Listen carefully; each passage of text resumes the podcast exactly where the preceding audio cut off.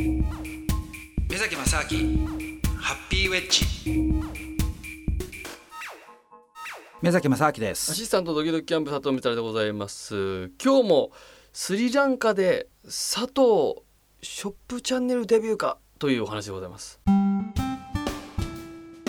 目崎正明ハッピーウェッジ。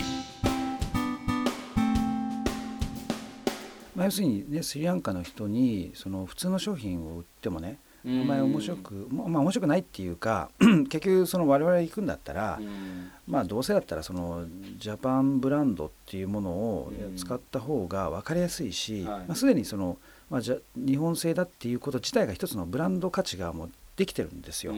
意外とねやっぱ信頼性も高いんでだったらそこに乗っかっちゃってねやるのがいいんじゃないかなっていうのがあるんで、まあねどうせだったらそのね特にまあ里光坊なんていうのはねメイドインジャパンですよね。いやもうそうですね、うん、まさに日本で開発して日本で作って、うん、だからあとねそういうその象徴まあ里見坊が象徴的になるかどうかはあれですけども、はい、他のものでもね、うん、その日本ならではとか日本的なっていうものがあるといいですよねそれは。やっぱその、そこに対する信頼っていうのは厚いんですねその日本で作られたとか、ねだからねああいうウォシュレットみたいなのがね売れるかと思うんですけども。いやでもどんどんそどそのねそのせ近代化が進むというかいろいろ発展している場所は特にトイレ絡みのものは必要となってきますもんね。うん。うん、そうですよね。あとやっぱり面白いのがその、まあ、話を聞けばね聞くほど面白いと思うのが、はい、あのスリランカって、えー、今人口が2,000万ぐらいなんですよね。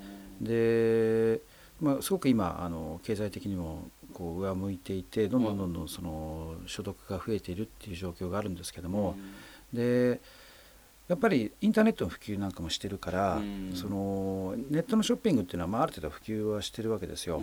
でだけれどもそのやっぱり何ていうんですかネットっていうとねその信頼性とかなんとかっていまいち、そのいい場合と悪い場合っていろいろあるわけじゃないですか。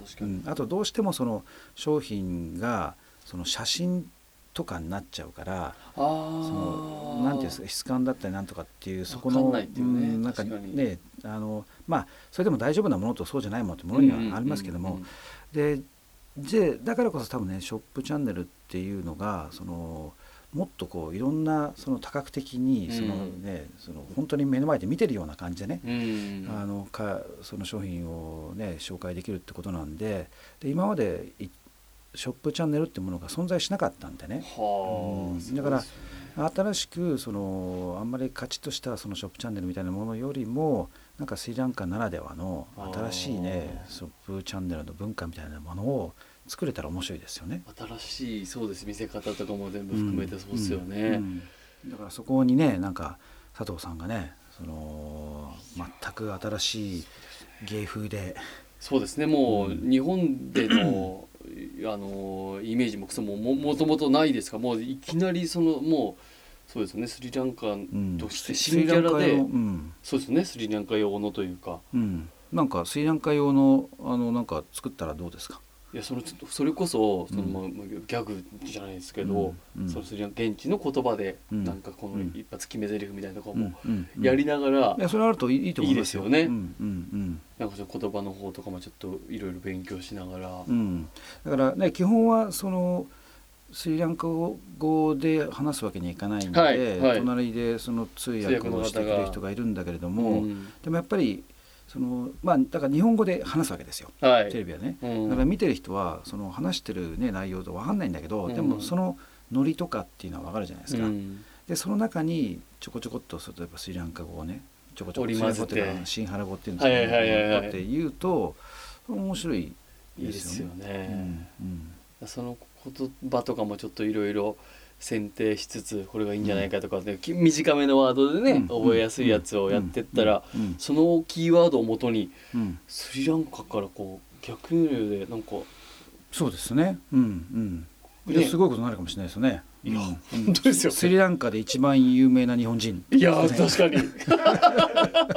いやあるかもしれないですよね。ね。うん、ともすると。スリランカのセレブとして。そうですね。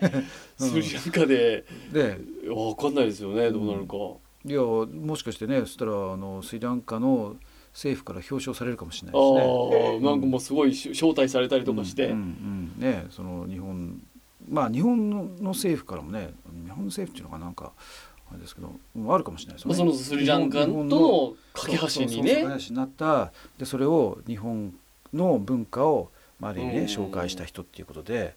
銅像が立つかもしれないですよね。いやこれあるかもしれないですね。里光像。そうですね。そうですね。スリランカの地にね、立つかもしれないですから。将来はじゃああれですね、スリランカに完全移住して。いやもうす本当わかんないですよこればっかりは。まあ人生どうなるかわかんないですからね。わかんないもんですね。こんなきっかけから実はね。だってで佐藤さんのもう子供とか孫はもう完全にスリランカでみたいなね。うん、なるかもしれないですね。言えますよね。もうじゃあお墓とか数えた方がいいんじゃないですか。スリランカに。まずます。仏教国だから。そうですね。まず大丈夫です。まず墓買ったと何個先見越してんだってなりそうですけどね。いやそのぐらいのコミットメントをしてね。いやまあ確かにもう。うん、だそれをねチョップチャンネルの最後の決め台詞で、うん、僕が墓あるから。あ皆さん僕は墓買いました。また来週お会いしましょうっつって。面白いかもしれないですよ。ああスリランカの墓持ってるやつだみたいな。なんであいついきなり墓買ったんだっつって。面白いですね。いや面白いかもしれないですね。